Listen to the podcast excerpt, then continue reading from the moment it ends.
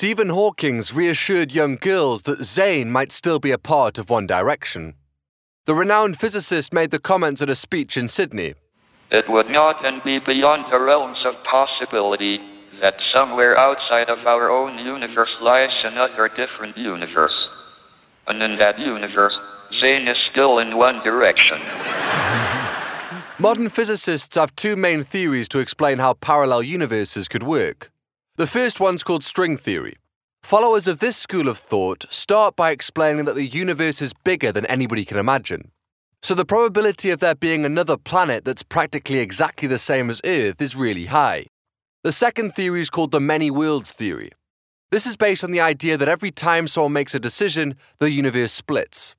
In the new universe, life continues as if the opposite choice was made. So in our case, when Zayn decided to leave 1D, he caused the universe to split. In our world, he's become a solo artist, but in the other world, he's still in the group.